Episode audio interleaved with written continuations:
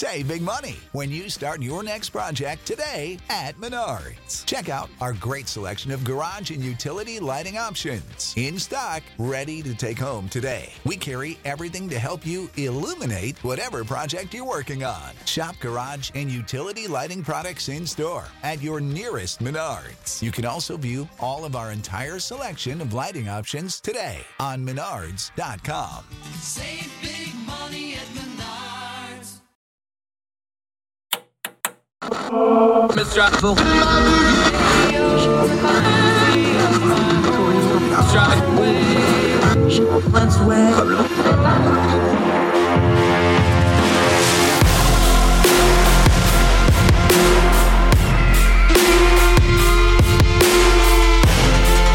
your host, Andrew Donaldson. This is Heard Tell.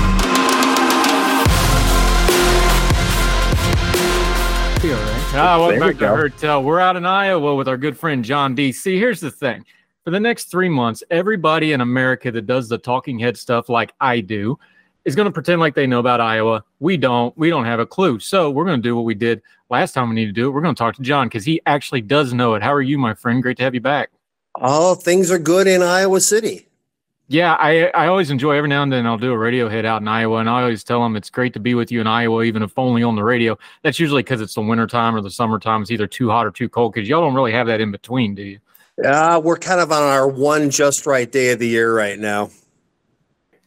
Good stuff. As long as you get the corn in, right? Um, yeah, corn's coming in, beans are coming in, things are things are good out in the field. All right. Well, you guys got your greatest import every four years. You got a slew of presidential candidates running around. I want to start here though, because everybody's talking about the Republicans, and rightfully so. But before we dig into them, you know, last time we talked, you had just pretty much thrown your hands up at the Democratic caucus a little bit. You were Mhm. frustrated with it. What's different this year? And we'll talk about the Democrats in just a second because they really are doing something different here, especially now that there's not really a primary to go through. And we'll tee you up on that Mhm. what's different 2024 than 2022 or 2020 or since we're going to do Trump and Biden again 2016 for that matter hmm What is different? Well, uh, looking at the Republican side in 2016, uh, it was a pretty competitive race, and uh, Trump was just one out of many. He didn't win Iowa. Of course, Ted Cruz won Iowa. He only got about maybe a quarter of the caucus vote. Uh, now he's been sitting pretty comfortably and pretty immobily at the 50, 60 percent range. And uh, I don't see anything dislodging him uh, from a strong first place finish. And the also rans are so splintered that it's going to be really difficult to even identify who the anti Trump is coming out of Iowa. Yeah and i wanted to ask you that right off the bat because here's the narrative that's going around especially since the last two debates because we've had two debates. This field is set. We know who's doing what now. The numbers are not moving. I mean they're moving three or four points but statistically you've done this a long time. If you're just bouncing around the mean the number isn't really actually moving. This race has been static since probably june or july really. It's nothing happening the Mhm. pitch from the DeSantis people and from everybody else too, but he's the number two, so that's who they're paying attention to is, well, none of this matters. We're going to have a ground game in Iowa. You've seen a lot of ground games in Iowa. Does the ground game in Iowa line still matter the way it once does? And more importantly, to the point, what you just said, does it matter against Donald Trump? Because this isn't an open field, this isn't a regular incumbency. We've never seen a poll like what we're seeing in Iowa right now, where you got somebody over 50% in a crowded field right now that was a former president. We're kind of off the map a little bit. Does the ground game still matter, do you think? The ground game has mattered less and less and less uh, since uh, about the last 10 years or so. Uh, on the Democratic side in 20, uh, 2020, uh, it wasn't even the Iowa ground game that broke people out of the pack. It was national internet based fundraising, and uh, that's how Buttigieg caught fire. Uh, Klobuchar had some ground game, uh, but that's Democrats. Uh, I think the ground game matters less and less and less as the nomination contests have become more and more nationalized. Yeah, it feels that way. John Deeth joining us out in Iowa. That brings up the question, though, that we always ask you, and you always kind of, you know, I'm sorry, it's just your lot in life that you have chosen. I know. The Iowa caucuses, it, this feeds into the identity crisis of what it is, why it is, and who it is, right? Because if the ground game stuff don't matter, remember that you just talked about 2020, the fourth place guy was some guy named Joe Biden. Wonder whatever happened to him. Yeah, You know, Trump dude. didn't win in 2016. He was second to Ted Cruz. That Ted Cruz operation is who's basically running the DeSantis super PAC that's bragging about all the money they're dumping into Iowa right now. And you're seeing those mm-hmm. folks. This just feeds into the questions of what is Iowa's caucus now, does it not? I've heard uh, Republican friends tell me off the record uh, this is probably going to be the last time that the Iowa Republicans are first in the nation as well.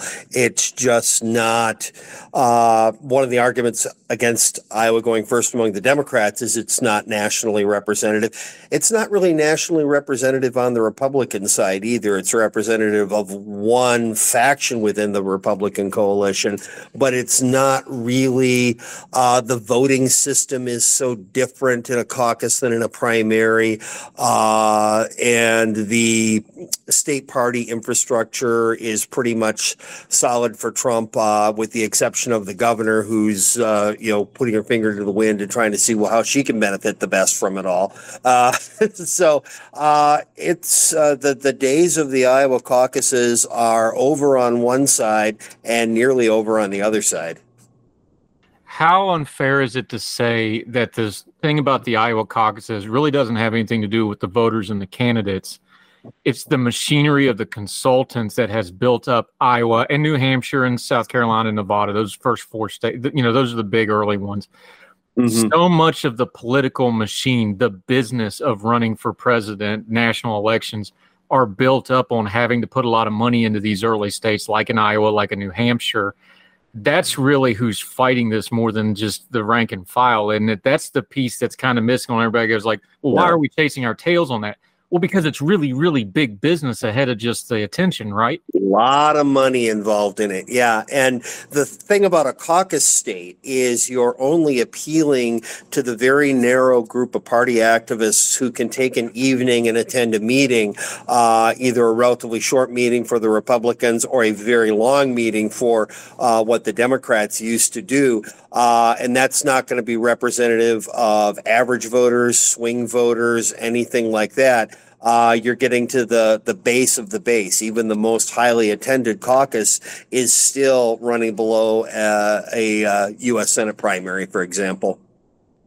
Yeah, John Deeth joining us. You just mentioned her.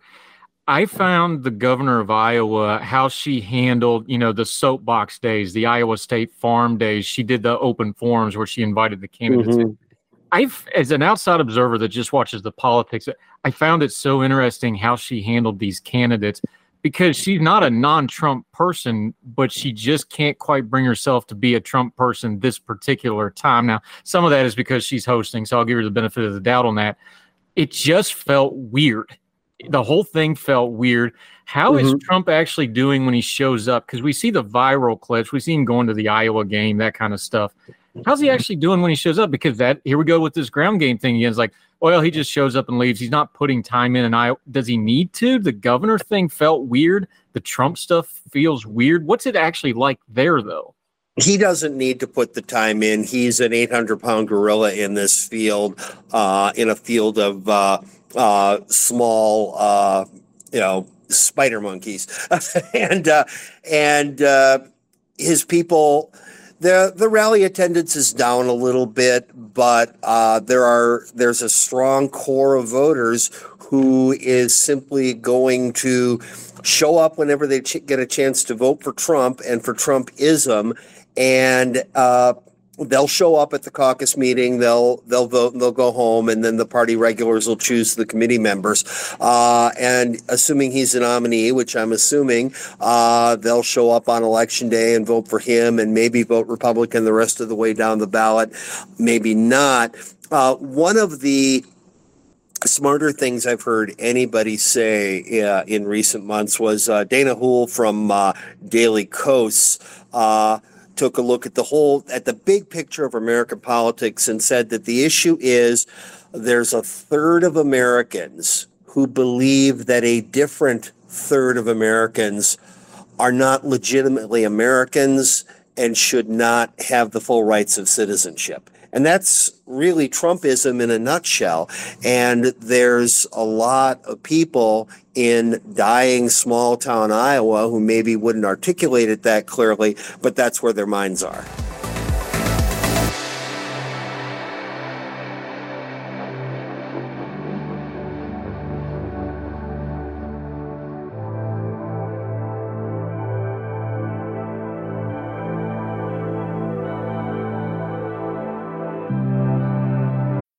When you need mealtime inspiration, it's worth shopping Kroger, where you'll find over 30,000 mouthwatering choices that excite your inner foodie. And no matter what tasty choice you make, you'll enjoy our everyday low prices, plus extra ways to save, like digital coupons worth over $600 each week. You can also save up to $1 off per gallon at the pump with fuel points. More savings and more inspiring flavors make shopping Kroger worth it every time. Kroger, fresh for everyone. Fuel restrictions apply.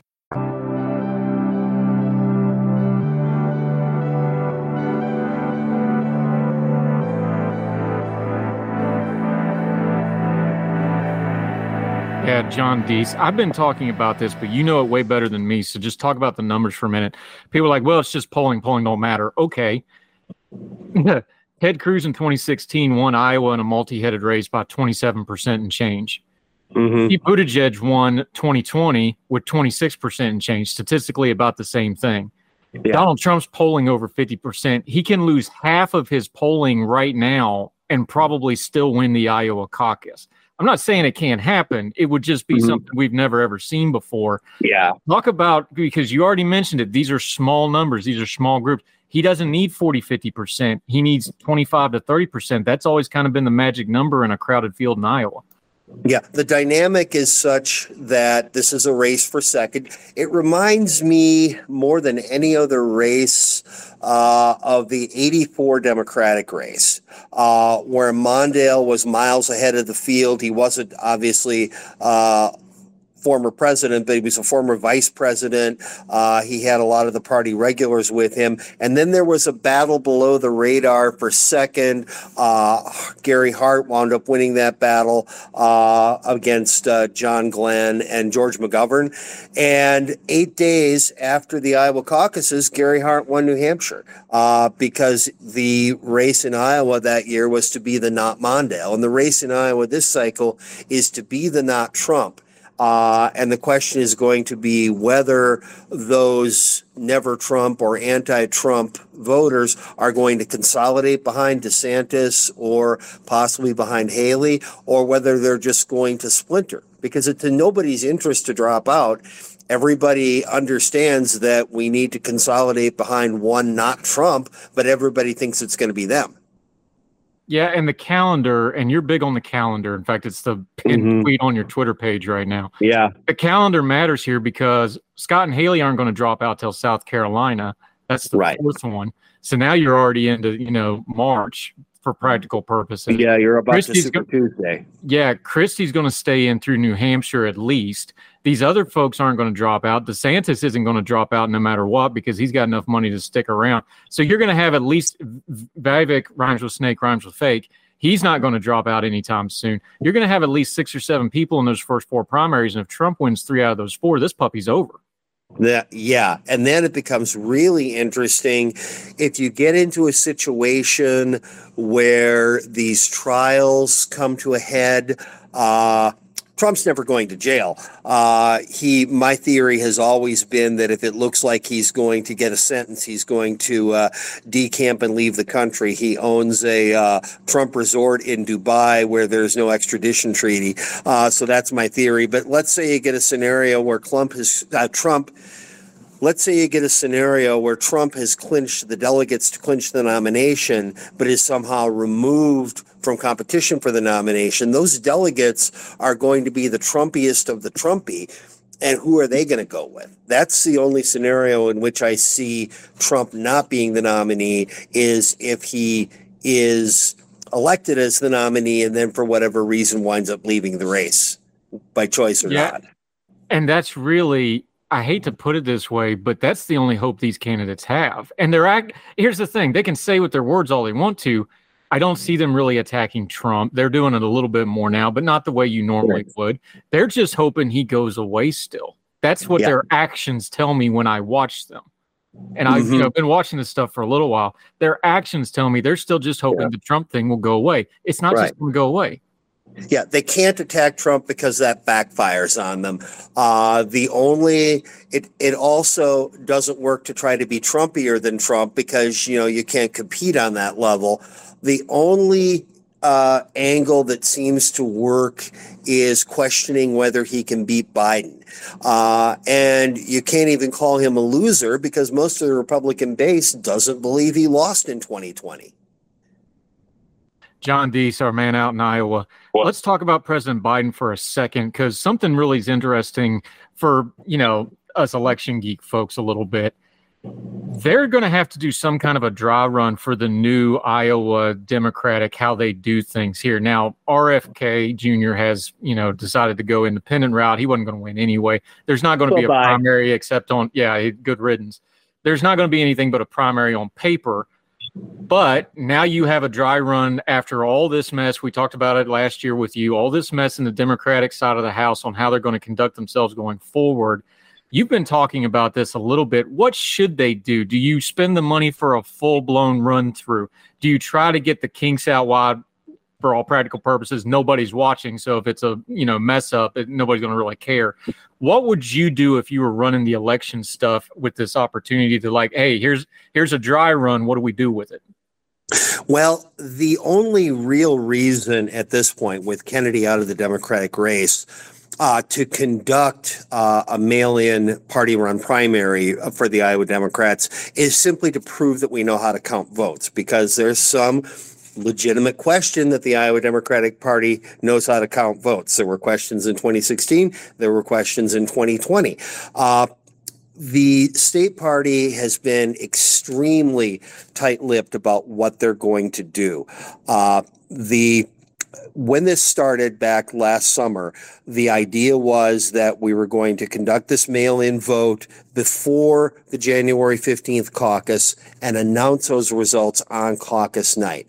Nobody seriously seems to be thinking that that's happening now, but we haven't said that it's not happening, which is why New Hampshire is uh, hedging on its date because they consider a mail-in party-run primary to be, you know, stepping on their toes.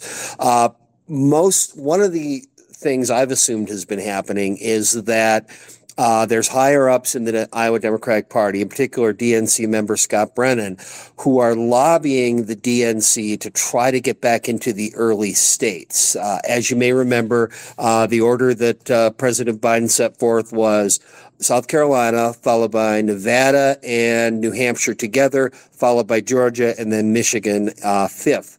Georgia pulled out of the early states because the Georgia Republicans wouldn't cooperate. So, what I think is happening right now is that the Iowa Democratic Party's higher ups are lobbying the DNC to try to get that Georgia slot, which would be February 13th or 20th. That's not going to happen. The whole reason for the calendar reform was to get rid of Iowa, but there's some people in the Iowa Democratic Party's donor class who are clinging to that and hoping that uh, Iowa can keep at least in the early states. But in order to do that, they've got to conduct a vote and prove that they can count the votes. Yeah, John Deeth. It's one of the reasons I want to talk to you about it because you understand that it's not just the case. You got to have a good process. And the Yeah. problem optically for people that don't follow this stuff is when they watch the Iowa caucuses the last couple times, it looked like chaos on TV, even though it really wasn't all that bad. Although the Democratic thing got pretty ugly with, you know, where you couldn't figure out a winner until you'd actually already gone to the next primary Mhm. it just looks bad optically and that's really the biggest problem isn't it is like you have to have a process where even if people don't understand it it just looks right on tv because that's just the age we live in now where everybody's got a cell phone and all those caucus stuff which was quaint and funny and it was crazy and chaos now on viral video it looks bad without the context that's a problem Right. That that that is a problem, and Iowa Democratic Party recognized it was a problem. They surveyed their own members. Their own members said it was a problem. So a lot of that stuff is gone. There's going to be no more realignment, no more stand in the corner for two, three hours, uh, no more twisting arms and trying to persuade. The January 15 caucus meeting is simply going to be uh, the party activists show up. It's going to be really low attendance. Uh, they elect an unpledged set of delegates to the next level of convention. They elect their committee members and they talk about the platform. No presidential voting at all. And the vision for the presidential vote is uh, you send in your uh, ballot to the Iowa Democratic Party, they count them up, they announce the results, which is something that uh, people outside of Iowa and outside of the insular little world of Iowa Democratic caucus politics will understand. There's going to be a number and there's going to be a winner, and presumably that winner is going to be the president. Uh, I don't think there's a real hotbed of Marianne Williamson support out here. Uh, I was told that there was a Kennedy supporter in my town. Uh, I don't know what's happened with him, but there was Singular, one. A Somebody, so, a, it was singular, yes. Uh, God help that poor person. John Deeth out in Iowa. Let's talk about Biden for just a second, though, because all these presidential candidates are going to tell me over and over again that Iowa is the real American. So I'm going to take him at his word for it. How is the president playing? Because, you know, we, we get caught up on social media. He has bad viral moments, he has some good viral moments. Mhm. What do they actually think about Joe Biden? Because I think there's two things you have to talk about with Joe Biden. One is his obvious liabilities as a candidate. He's too old. He fobbles. He does all the baked in Sheriff Joe, Uncle Joe, Crazy Joe stuff that we've known for 50 years. But then you have to put in the other fact is like all those problems get mitigated if you put him against Donald Trump. So I think you have those twin parallels. What is it playing like in somewhere like Iowa, though? What are people actually thinking about President Biden now? I think, uh, and I'm in an insular little world in an academic town. Uh, the Democratic activists seem uh, comfortable or at least accepting of Biden 2.0, or I guess it would be Biden 4.0 because he had those two other runs. Uh, people seem accepting of the fact that he is going to be the nominee. There's not a uh, Bernie faction looking for Bernie 3.0. There's not, you know, the the Buttigieg people are all on board. Uh, you get outside of the insular little world of Democratic politics, and it simply becomes a partisan thing. You get out into those rural towns uh, where they think every Democrat is a pedophile. It doesn't matter whether it's Biden or whether it's Harris or whether it's whoever. Uh, it's just the D after your name is fatal. Uh, and there's, you know, there's a lot of our rural activists who don't even want to put their signs up because they don't like bullet holes in their signs.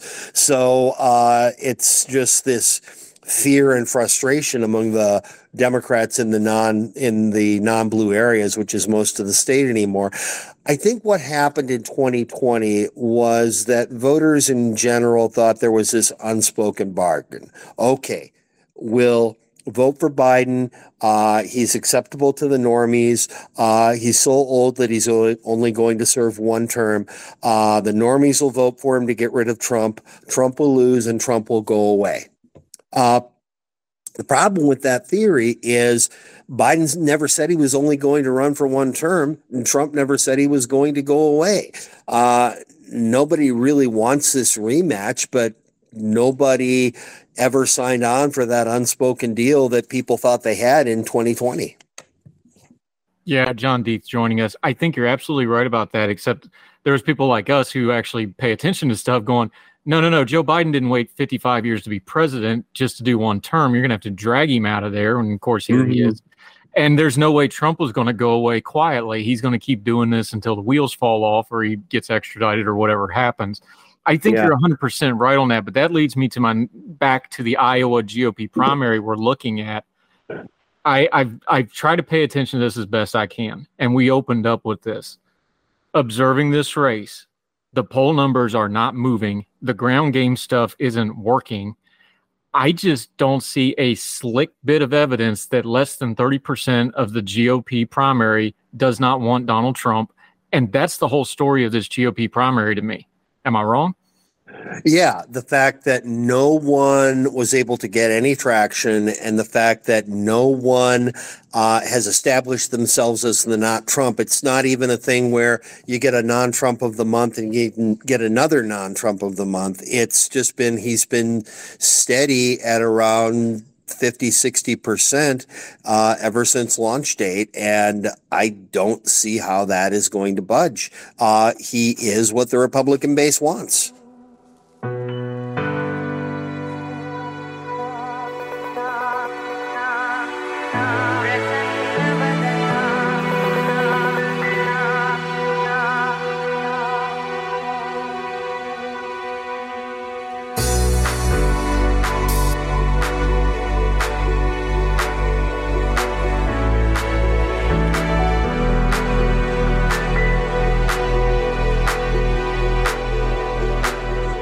John Deeth. Okay, let's have a little fun because this is kind of heavy. Put your hat on for your wizardry. 2024 is upon us. You know, it's like the asteroid. Everybody talks Iowa, and then a week later, everybody forgets it for three, you know, years, and we come back mm-hmm. to it. 2028, though, because this is how it's been with Iowa. Usually, the second we're done with this, the 2028 folks start showing up in Iowa. This might be different because the caucus system may change. But on the Democrat side, though, some of those folks have already been poking their nose around just in case it doesn't change. What do you see for 2028? Because Biden, I it, this is me projecting. This is just my opinion, so take it for a grain of salt. I think he's the last coalition candidate we're going to see for the Democrats. I think the Democratic Party is going to go through some things when Biden passes off the scene because they're going to have to readjust. Now they're not going to have a coalition candidate like him again. You got a lot of names floating out there. Harris going to run.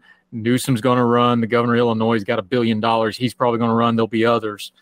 What do you think 2028 looks like since it's probably going to be a little bit different? Because some of those folks have already been talking to some of your folks and you've already seen them poking their heads around. I think 2028 is going to be nationalized and that Iowa is going to be a very, very small piece of that on the Democratic side.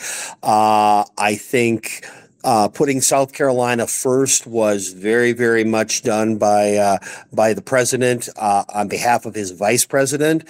Uh, I think it's going to be very, very difficult to knock off uh, an incumbent vice president who's got the sitting president's tacit support. Uh, that's assuming that uh, she's not already president by that point. Uh, and in that case, I'd say it's game over. Uh, there's not the there's not the oomph there to primary challenge a uh, incumbent president. There's still people who have nightmares about Ted Kennedy and uh, Jimmy Carter. Uh, I Buttigieg will be back at some point, whether that's in 28 or further down the road.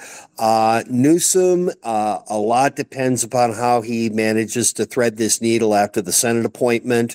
Uh, that was uh, a real a real difficult thing for him. And Barbara Lee's people are still pretty unhappy about the fact that she wasn't appointed. She felt like she deserved that.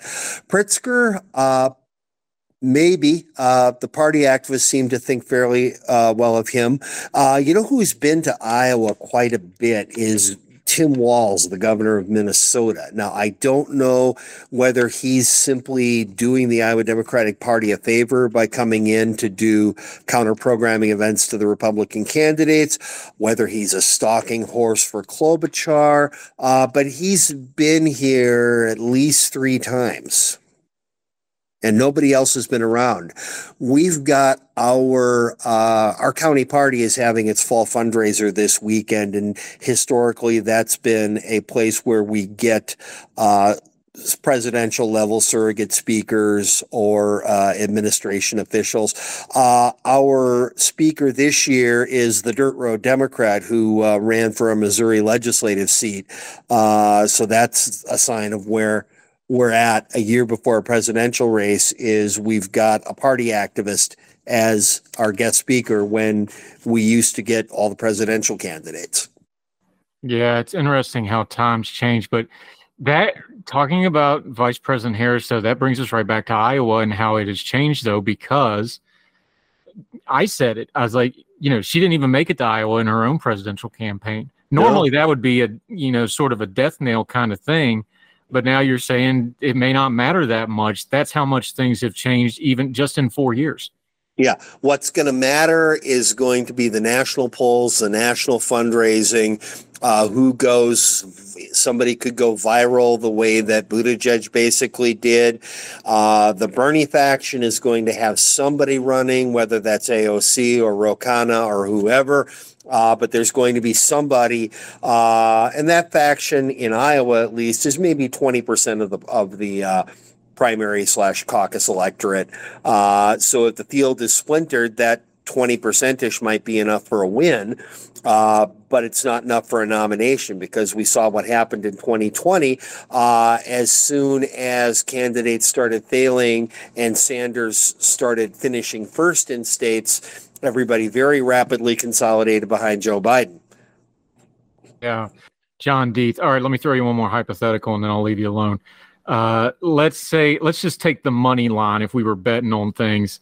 Uh, Democrats retake the House. They probably lose the Senate or it's close just because the math is so bad for them this year. Even even if the Yeah. Republicans completely wet the bed, they're probably going to get the Senate back. So you flip Congress the exact opposite, and Biden squeaks it out again and wins five, four or five points, something decently fair. Is that just a reset, and we do this all over again for three more years? That, that it's going to kind of be unprecedented, but it sure feels like that's where we're going of just lather, rinse, repeat, don't it? It kind of does. Uh, I think the what's ultimately going to set the direction of the next uh, couple of years is going to be how these Trump trials shake out. If he gets an actual criminal conviction and has to go into exile, uh, that's going to be a real problem. I mean, he'll he'll keep loudmouthing wherever in the world he is, uh, but it's real difficult to uh, you know try to take over a country from exile. Uh, you can't have your uh, rallies and your your feel good from your rallies. Uh, it's not the same if you're doing it by video from Dubai. Uh, so then the question becomes what happens to Trumpism without Trump? What happens to that third of America who thinks another third of America shouldn't have the rights of citizenship? And that really determines what happens. And then it also becomes a question of after eight years of Democratic control, getting a 12th year of control is really tough for any party trying to keep the White House. It hasn't happened since uh, Reagan Bush. Yeah, and that didn't work out real well for HW either because it, and look, it was It wouldn't be fatigue. prudent. People forget we were talking about this with another guest the other time. Look, you know, 98 midterms was my first election, so I remember that time period. What Clinton just hit perfectly the the end of the height of you know cable television, news media, the height of their power. Young Mhm. guy. There was fatigue from you know years and years. Even though HW was you know very qualified, he just he looked old, sounded old, talked old because he was old. It was just kind of that confluence. I can kind of see here after this next cycle. I think we're going to have one of those generational shift things, good or bad. I think you're definitely going to have a change in a hurry. Yeah, well, it's it's interesting because we had a general generational change. It's interesting because we had a generational change with Obama, and then we changed back to the Boomer generation, and now Biden technically even before the Boomer generation. Uh, if Harris is elected president, she'd be the first president younger than me, uh, and she's not even that young. So uh, something is something is going to happen. Uh, I mean, I live in a college community with a lot of young voters, and it's going to be really challenging next year to get people fired up for Grandpa Joe. Yeah, it would be. And, and Kamala Harris, you know, she would be 62, 63 by 2028. So, Uh-huh. we, but, you know, compared to Joe and Trump, that would feel young. But, you know, we don't know the next young batch coming. John Deeth, always appreciate the time. Enjoy you getting us on for all this. Let folks know where they can follow you and keep up with you till we get you back on Heard Tell again, my friend. I'm still on whatever used to be called Twitter as my name, John Deeth. Yep. And you got your turtle. I'll wear my turtle shirt next time for you, buddy. I appreciate you. Thanks for the time today, my friend. All right, fear the turtle. Yes. All the music on Heard Tell is provided under a Creative Content license from MonsterCat.com. Somos la máquina.